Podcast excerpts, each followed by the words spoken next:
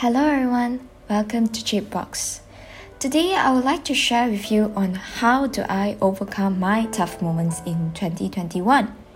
So it's almost the end of the year and I did a quick reflections for my past 11 months.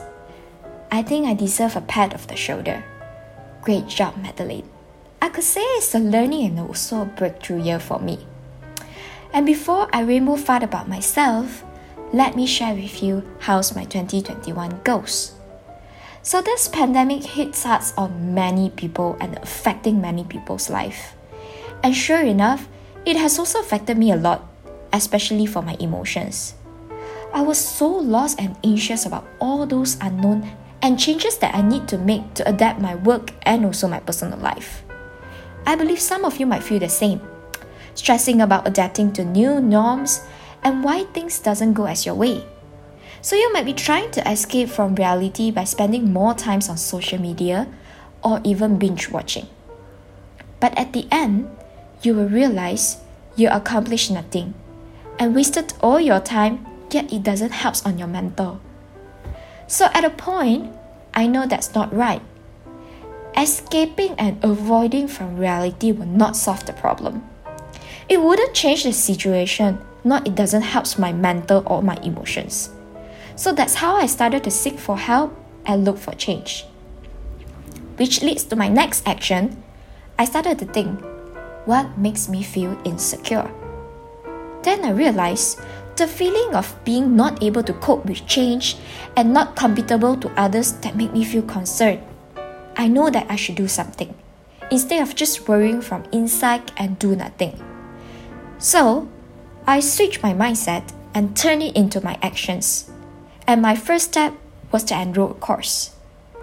I always wanted to learn something and to enhance myself on certain skill, but I always reluctant to do so with lots of excuses. But now, I decided to make a move. The tips is you don't have to learn something that related to your work, but anything that you are interested in. The whole point is keep learning and be hungry about knowledge. Or you could be telling me that you're the kind of person who couldn't persist in learning something new. Then my advice for you will be just take a shot. You have nothing to lose. Or if you have a whole bunch of lists that you wanted to learn, then you may try to write it down and filter it out from top to bottom and just pick the one that you really wanted to learn the most. And as a result, for me, I feel less anxious. And soon after that, I step out of my comfort zone and try more new things. For example, joining Vitrox Toastmaster meetup and also preparing this podcast.